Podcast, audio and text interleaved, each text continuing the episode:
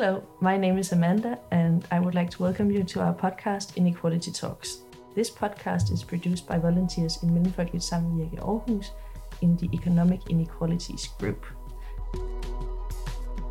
We will analyze and discuss a specific topic that relates to economic inequality and equality, and we would like to investigate economic inequality and how we fight it. In this podcast, we will be discussing universal basic income, also known as UBI. And UBI is generally defined as the idea of giving everyone a regular monthly cash grant to cover basic living expenses. So, UBI is a cash grant and not a service. It will be given individually rather than to a household. It will be unconditional, meaning that you receive it without any demands, and that it's universal, which means it will be for everybody. And lastly, it will be a regular cash grant and not a one time grant. So when we talk about UBI, this is our point of start. But there are many partial variations, and when we go into the details of UBI, there are a lot of things that gets really complicated, and this is what we will be discussing today. We will talk about four aspects, and it will be finance, politics, environment, and inequalities. But before we get to this discussion, I would like to introduce the two other speakers in the room. Adam, would you like to begin? Hello, uh, I'm Adam. My interest in UBI comes from a little bit more of an academic background. I studied a bit of political economy and ideology, mostly through the lens of literature. So I come at it from that angle, but I'm interested in it in a practical sense. So, how it can help people now, and in the long term, how it might, combined with other things, lead to positive societal changes. The way I view it is I divide it up into three different areas. I think there's a moral argument for it in that it can help people. I think there's a strategic argument, and that's the long term idea that it might lead to positive changes. And there's a tactical argument, which is that right now there's a lot of focus on it as a policy, there's potentially a lot of support, so it's easier to get through, potentially. But my support for it is very heavily conditional. It depends on how we implement UBI, that, and that totally transforms it from a good policy to a terrible policy. And Sebastien, would you introduce yourself and your point of view? So I'm Sebastien, and I'm probably going to give a rather pessimistic and negative view of UBI. If I must be honest, um, I would personally very much enjoy uh, to receive a UBI, to receive, let's say, 1,000 euro a month on my bank account without having to worry about what I should do in order to get that money. And I know a lot of friends who would also very much like that. But as much as UBI uh, has been kind of a dream since I was a teenager, a lot of uh, writer and thinker that I respect and that inspire me uh, have very critical views, and I will try to reflect those views about how UBI can actually be very much a trap, and today very much uh, a distraction from other more important issues. Awesome.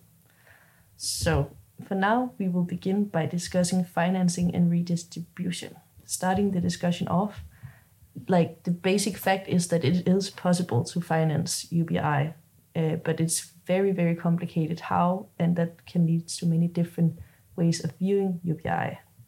What are you guys' vision on how to finance UBI? As you said, um, there are many, many possibilities to finance UBI, and there are various plans around the world or people advocating for UBI in very different ways. Some of these ways can be very worrying. I think we're not going to talk today about all the things that plan to erase every other social right um, because that's not what we envision. But even the one that uh, plan to have a UBI that is goes along with free healthcare, free education, and other social rights, there are quite some worrying aspects of uh, how it is to be financed and implemented. A lot of them come from the idea that uh, if you give everyone a UBI, you will save some money from bureaucracy and from other social programs like uh, pension and employment and the like of it. This actually creates some other questions. Like, uh, for instance, the fact that um, a pensionist or someone that is going on, on unemployment uh, might have for their pension something that is much higher than UBI. And if it's replaced by UBI, then it might put them in a really, really worse place than what they would have now. And that's not everyone that is planning like that. There are a lot of schemes that are very different.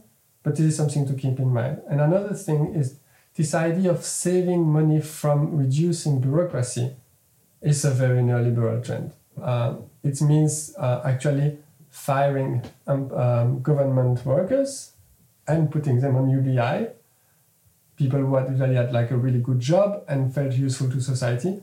It can be discussed um, the usefulness of uh, people who check un- unemployment and. Yeah, I mean, I think that's that's where I jump in. Is that that really depends, like what kind of unemployment system you're in, because I don't think in the instance of the UK, for instance, people are going to to miss that. I'm totally agreed with you. If if it makes people worse off, then it's not a good policy. You don't want to replace healthcare. You don't want to replace all that kind of stuff with with private profit driven things because they've proven to be really really bad at providing social goods. I mean, look at the US where they spend huge amounts on healthcare and it's it's a, have the worst health outcomes. But I do think that the, there are positive things to be said to some extent with removing elements of bureaucracy, and also that in a lot of countries they're already privatizing the unemployment system. If you're in the unemployment system too long, you get farmed off to some privatized company. So there's also the question there if that's not already the trajectory we're on and what's worse or better. And I also, because even if you strip away the bureaucracy, that's not going to pay for everything, right? Um, if you strip, strip away unemployment. And there's a lot of interesting policies on how you would pay for it. There's different kind of progressive taxation. There's the idea of a wealth tax, which we desperately need. It'll be pretty difficult to, to implement, but with the inequality of wealth skyrocketing, that's hugely useful. There's the socialization of certain industries potentially, with automation being instead of being privatized, being socialized. There's the idea of treating the public as shareholders in certain public goods. So, for instance, that um, a lot of basic research is publicly funded, right? It's taxpayer money, but the profits end up going to private corporations. There's things like pollution tax and land tax, which I think would be very beneficial. Obviously you do you know th- this is where the redistributive element comes in. This is the key question. How it is financed relates to all the other questions we're going to talk about now. The political questions the environmental questions the other social questions. Um, there's a lot of feasibility studies on it. There's the the world economic forum one that will be in the liner notes for this podcast probably um, but the, these these measures of, of how you pay for it could be help with other social inequalities in and of themselves yeah, um, I mean, as much as I would love um, any government in the world taking very, very strong measure to tax the rich to finance uh, programs such as UBI, mm. Very often it, I think it's not so much included in the discussion or the complexities that that would bring in terms of uh, actually people escaping tax and loopholes and all these very, very complicated measures that you need to uh, get around if you want to tax the rich. So mm. I'm afraid that it's something that is very simple to say mm. and very complicated to do. Re-employ all the people who, who get fired from the unemployment mm. industry into the tax avoidance industry, which they've been doing tons of cuts in that. That's weirdly, they're, they're very anti-bureaucracy when it comes to, to you know, tax auditing. Yeah, we can all agree that the redistributive um, financial element is really important in how UBI would work. Okay, so thank you for those answers. That was really interesting. And that leads us to the next part of our discussion, which will be politics and works. So the big question is like the bottom level will people work if they get a UBI? I mean, yeah, I mean, this this is often used as an argument against it, but there's study after study showing that people will work. Yeah. Like we again, we'll include a bunch of links. They've done studies in Finland. This book, um, Utopia for Realists, I highly recommend it.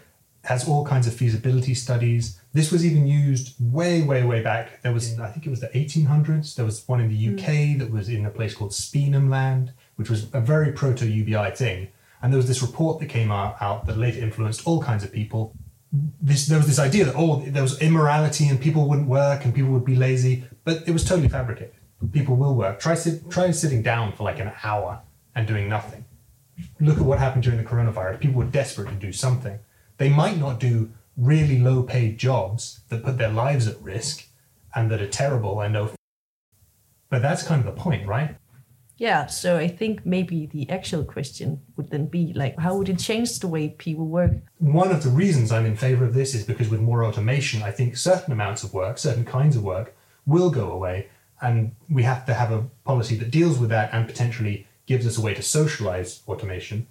But I also think there will, there will always still be work. And I think one of the reasons that a lot of the sort of left wing thinkers that I look at support this because it, it allows the workers to have more power on the labor market, right? You can, if you're not forced to work in these jobs, you have greater bargaining power. And there's, there's positive things like a shorter working week that can get in there, better working conditions, the right, you know, to demand certain aspects of jobs. I'll come back just a little bit on what you said and then I'll come to your question because I think that um, it's actually also a philosophical issue. Is it something, and a very political one, is it something that we want and is it something that is useful for us? Like it's, it might seem very desirable to be like free to work the way we want to do, and probably people will do a, a bunch of useful activities for society, but it's also very dangerous. For some people, it will be true. Hmm. But um, this flexibility that you describe is something that is all that will also, in my view, inevitably profit corporations. Mm. That they can use this new flexibility Mm. to actually destroy all the workers' right that we have today, and that uh, like this to have like a huge expansion of this stuff that people call gig economy Mm. that is actually going back to the 19th century when people had to work like specific tasks and were just paid for the specific little tasks they do. And I can see that as a, a huge possibility for cooperation Yeah. to say that people they have this money and they can just like work a few, a few tasks Yeah. and be paid just for those. And I come back to your question about how people would work. It's very much uh, how do you give people the ability to be uh, useful for society, and how do you recognize them for that? So UBI recognize you as a person Mm. that has the right to exist and to have money for that, but it doesn't really recognize you as a producer that is useful to society according to something that you do specifically. So UBI for me is good because maybe it will get people out of poverty and out of the stress of being really poor, but it doesn't mean any structural change.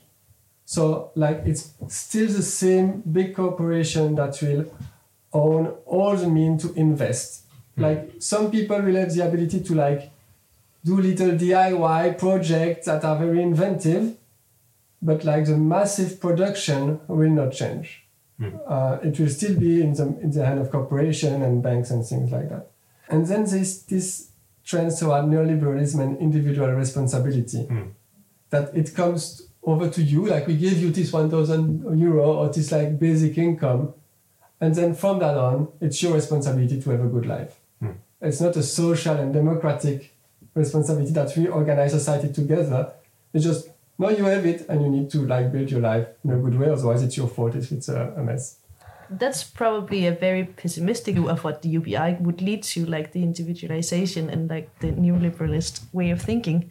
But maybe it could also create a lot more social mobility. And I also know we've talked about like how it could ease people's lives and give them more security. Would you like to mm. elaborate on that, Adam? There's a couple of areas to respond to there. One is let's not underemphasize how big of a difference this can make for people who are currently suffering, right?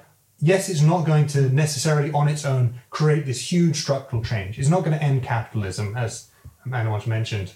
But um, but that's not necessarily the point on its own. I think it's unfair to put all those that emphasis on it. And it will help people. The stresses of being in poverty, of having to worry about like where your next meal comes from, they have huge psychological consequences, right? They, it's it, it's a huge psychological pressure. Also, inequality itself creates all kinds of health inequalities. Uh, the spirit level, that's a really good book about that. But I think we should also emphasize it's really important that it helps those people as well. And that the freelance thing, the gig economy, yes, it's terrifying how this has been rebranded, something that was the most exploitative work practice. You know, when people were arguing, I don't want to work 18 hours, I want to work eight hours a day, has been reversed.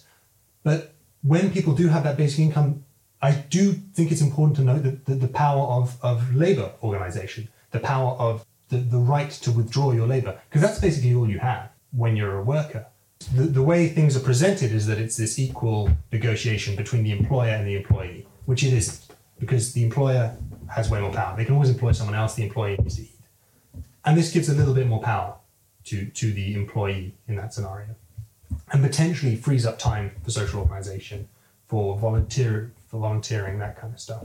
It's it's kind of the same way of people wanting a moneyless society, uh, and money um, is actually something that uh, embodies social violence, Hmm. which means like that in the exchanges that we have that are sometimes unfair, they are mediated through this object that is money, and that allows us to like make it something physical and that we can talk about instead of having this social violence that is invisible. And it's the same, I would say, with work and being paid for the work you do Hmm. uh, that if you uh, get free money, and we can see today with like unemployment or social programs, Mm. that when people are paid for doing nothing with very heavy quotation marks, um, if people are paid for doing nothing, there's a lot of uh, social violence that comes towards it that is not uh, something that we can regulate easily. While the fact of everyone having to work or to do an activity that is uh, productive for society is something that we can regulate, is something that we can have a political impact on. We can decide which work is uh, valuable, we can just decide for which kind of work people get a salary or not.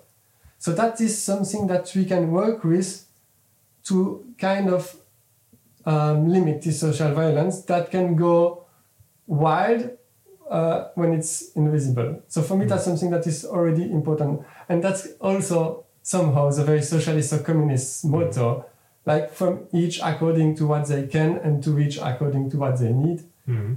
I, and I do worry about that thing, the, the how it's going to be used politically. But again, as you say, all the welfare systems are being used politically. My biggest fear is that in, in how this is implemented is that if you have people, for instance, it's only citizens of a country, they get UBI, and then you have an immigrant class that doesn't get UBI and has to do all the terrible jobs. I really fear that division. And there's all kinds of social divisions you can build up. But I do also think it's important to note that that like work won't go away, right? Doing this, but people can have more say in what kind of work gets valued because they choose what kind of work they do, and they can refuse the other kinds kinds of work. Is is the fundamental idea? I think also an important point in this subject is that actually there are studies that have shown that in different programs that has been like cash grants to people. I think there's in Alaska actually they have like a dividends fund where everyone gets a cash grant each year, and the people who receive this they actually become more uh, positive towards actually giving a universal basic income and taxing more and redistributing it in the society. So actually UBI could be a way to like change a normative attitude towards like welfare and redistribution i think. That's a really important point that like maybe it would not end capitalism but maybe it can like generate some really really useful things of like people changing their attitude slowly towards this subject.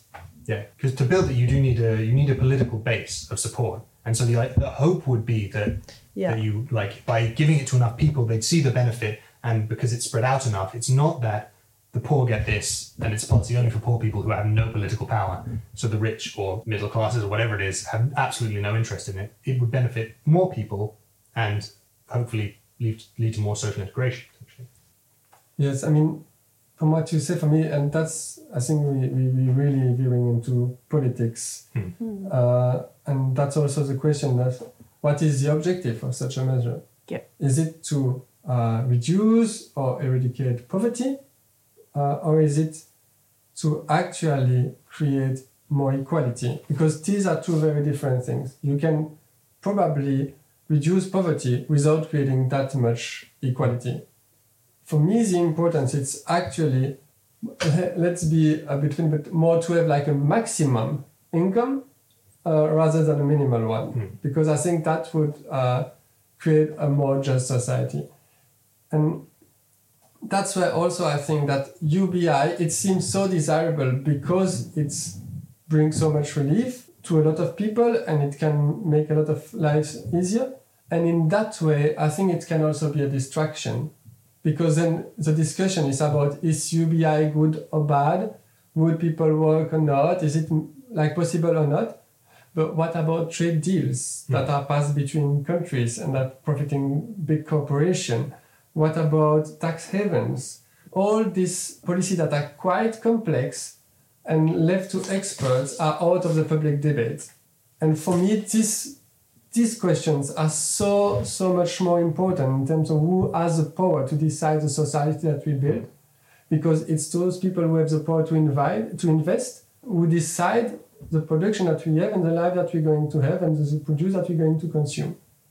So all these questions are left out of the debate in order to make space for eradicating poverty, which is good, but it's not my own political aim. I mean, I think, and I think this gets to that division I talked about: the moral, the strategic, and the tactical. And here we're disagreeing about tactics, right? I don't think we're fundamentally disagreeing about what's good or what we want, but it's the question of okay, how will this affect things? And my hope is, or my thought is, that this will lead into other positive policies potentially. It's easier to get through through the question of how you fund it. If you can build a broad coalition of support, then you have a political base for further changes to support UBI, and it's a kind of unifying thing. You then there's space for people to do cultural activities that sort of develop a more integrated society. Hopefully, there's space for people to do more political activism, do more of that kind of stuff. I don't think it necessarily will detract. I don't think people will necessarily focus all their energy on UBI and forget everything. Because normally, when you get into debates about this kind of stuff, there's more complexity in there already. Yeah, so I think what we can agree on is that you guys actually quite disagree on what it would lead to. Sebastien, you think that there are other points that would be more important to lead to economic equality. And you think this would actually be a really good means to get to economic yeah. equality. Partially because that I think might help us get to those policies. Because I, I do think other things like collective ownership, socialization, all that kind of stuff, I do think that is very important. And I think it might be, be a stepping stone towards it. Oh, yeah, that's only because, like, I, I think for the, for the same reason, I think that's quite the opposite. Like, from mm. the example of, uh, um, like, uh, people getting access to uh, mortgage credit and being mm. able to own their homes, uh, like, actually destroyed a lot of the, like, uh, workers and social struggles mm. because people were now fearing to lose something that was becoming theirs right. instead of uh, doing rent strikes uh, together. Yeah. Like when you individualize rights so much, then people are starting to worry about themselves. Mm. And I think for me, the UBI will always come with a threat that if we go too much that way, mm. they'll take it away. Then I guess there's that thing that, I, I mean, this comes down to politics and there's stuff you just cannot predict historically. But it does come down to that thing that then if UBI is threatened, it's threatening a much larger section of society, right? It's not just like, oh, if we if we're threatening unemployment benefits, it's only the unemployed. Whereas UBI can make a coalition of the unemployed, the the, the social worker, the artist, care home worker, you know, all the different different elements of society. So it's a broader coalition, a broader base of support, potentially hopefully. But that is why like some very leftist thinkers support it because they see it as the fundamental basis. That shorter working week, automation generally, and, and all of the, the possibility for the negotiation no longer simply a working class base, which has kind of disappeared into a whole bunch of other things. But, uh, you know, I, I don't know what you call that. Okay, so uh, from discussing work and politics, another quite important subject when we talk about economic inequality is environment do you guys think that UBI would have a positive impact on the environmental subject? No. uh, I mean, I, I don't think so. Because, as I say, it comes with the same trend of uh, individualist choices. Mm-hmm. If, I, if we give to everyone some money, uh, maybe they feel better, they have better uh, mental health, and they can consume better and be more responsible uh, of their choices, of the consumer choices. And it's this kind of uh, idea um, that has a lot of uh, power right now, that has a lot of pull right now, that of like be the change that you want for the world. Mm. And that you, every individual, individual has to become the change and has the individual responsibility to be a better person so that the, the planet can be saved. Mm. And yeah. I think that uh, UBI really doesn't address like all the problematic of production at a global level that is actually so so important. How do we produce? Who decide uh, what we produce? and all the questions are not addressed by such a policy. No, I think we can all agree that maybe they also need a lot bigger like changes to change the environmental like conflict. But wouldn't there be some small scale changes that would be possible from UBI? Adam? Yeah, I, I mean, I'm, I am, I do tend to agree that I, I think the environmental issue, even with the like long term strategic changes of UBI, UBI, we don't have time to wait for that. And it is true, yeah. Supermarkets define that you can, you know, everything you buy is is driven there, how it's driven there, what you can buy, how it's produced. That's kind of out of the the range of individual control. It's bullshit to do it that way. We we need collective things. My hope is there might be smaller smaller elements um, and long term elements. You know, maybe shifting if if work becomes a more social, socially rewarded thing. If it becomes less about growth, less about GDP, that kind of focus. That could help in the long term with the transition of the society. There's smaller things like if it's funded through a pollution tax or a tax on the kind of externalities that currently you know corporations and huge industries they make a huge profit by effectively the, making the long-term costs placing them on, on the public on the broader world through pollution or what have you. That could help that could be one small policy that could help now be used to fight um, environmental things. There's the possibility again long term um, that it could help people experiment with different ways of living. Um, you know, spending more time producing their own food, you know, lowering that level of stress and constant competition, the opportunity maybe for more people to start eco businesses. And there is the linked challenge of automation. Again, I know I'm bringing that up a lot, but I think that's very important. And how we how we develop that, because if we develop that in a totally privatized context, that's just going to accelerate up the curve. If we do it in a more calm, public, socially democratically controlled context, then it might be helpful. Um, but I, yeah, I do think there's much, much broader changes that, and, and urgent changes that need to be addressed when it comes to the climate crisis. There's some structural things that we really need to. Yeah, and that's where I would come back with that. Um, once again, um, having a, a, a, a, debate on UBI um, ignores a lot of other political issues. And for all this uh, climate change or gender-based inequalities or, or, or like racism in our society and how it affects people and their um, chances to develop the life that they would like to have. All for all of this, I think uh, actually political education of adults is a very important thing to implement, and that actually means that rather than giving people money for what they are, it's actually for me more important to create jobs and recognize that people are doing an important thing for society when they organize political education. Mm. And so for me, it's more important to like create more jobs uh, of the like of like producing more awareness, producing more knowledge for people, uh, giving them the tools to understand the society that they live in, even when they are adults and they finish their studies and are working. Mm this is for me a much more important political fight than uh, UBI. That's my personal opinion. Yeah.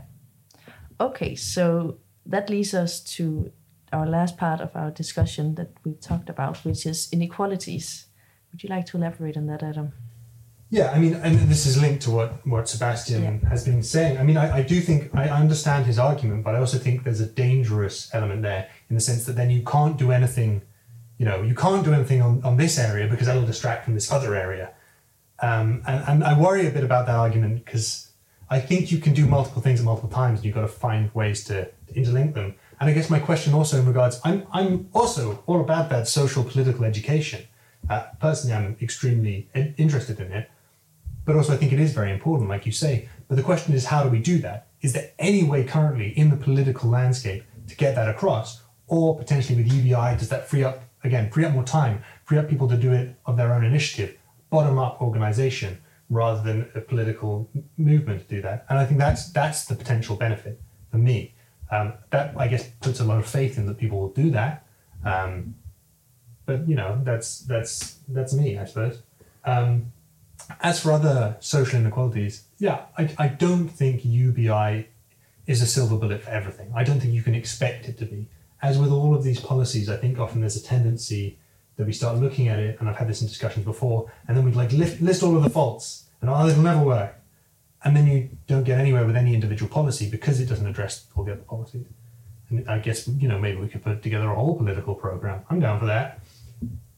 But there, there, is, there is the question of the ideological shift, like we've been talking about. If you value people um, on, a, on another grounds rather than the, the merely or solely productive basis, which I understand the argument for the productive basis and contribution to society. But there's things that historically haven't been valued that potentially could, like you know, social care, traditionally, you know, female quote unquote jobs.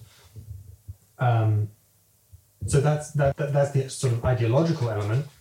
Um, also, if you if if people see that despite getting UBI, people still keep working and keep on doing these social things, there's the potential, you know, to, to, to shift perspective there. In in in terms of specific social inequality, I know you mentioned it before.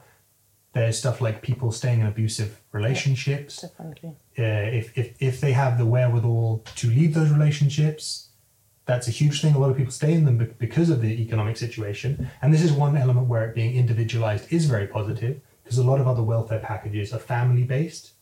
Um, obviously, in any situation, even with individual things, if you pool your resources, you're going to be better off. But it does give people a, a basis. Um, it's also important to note that a lot of a lot of inequalities, racial, gender, whatever, they they operate through economic inequality, right? Rather than there being a legal discrimination, there's a sort of social economic uh, inequality there that, that is the way through which it operates, as we've seen recently in the US when it comes to race and the disproportionate imprisonment and poverty yeah. of, uh, of black people. And again, the funding thing is key. You can make it more redistributive. That can be a redistributive thing, but that's that's a question of funding and positioning. Sebastien, what do you think? Do you think it will fight social inequality? Okay, uh, to be honest, um, as I said in the beginning, I would be happy to have a, a UBI, and I would I, I believe firmly that it would help a lot of people to have better lives. But um, I don't think it would address inequalities as such.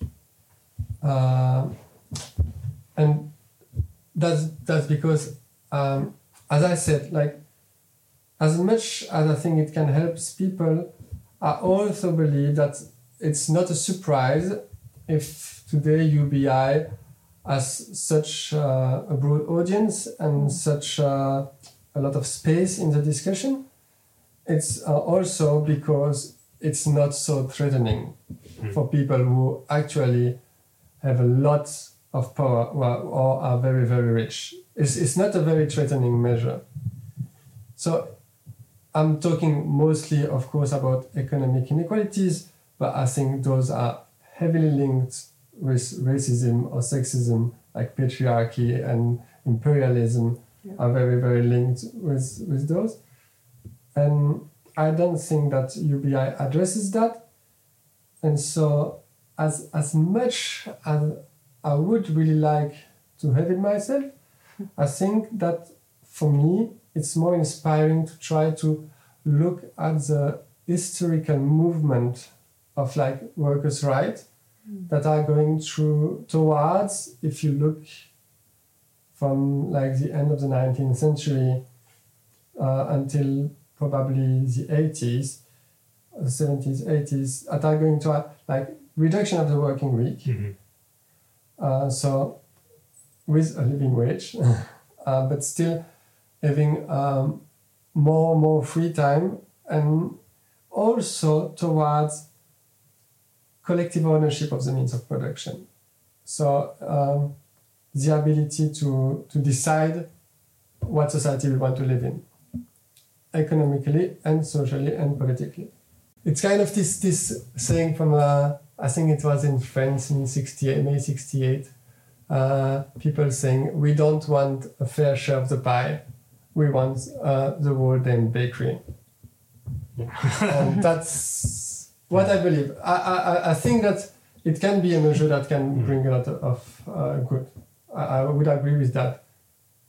It's just that I also think that it must come with a lot of other. I think that's why it's supported by a lot of the, why I support it and why it's supported by a lot of the sort of the, the more yeah accelerationist thinkers is that it is so, so tied to a shorter working week. Everywhere I've seen it proposed, it's part of the progress towards a shorter working week, either through policy or through sort of labour market power and to more fair working relations and that kind of stuff.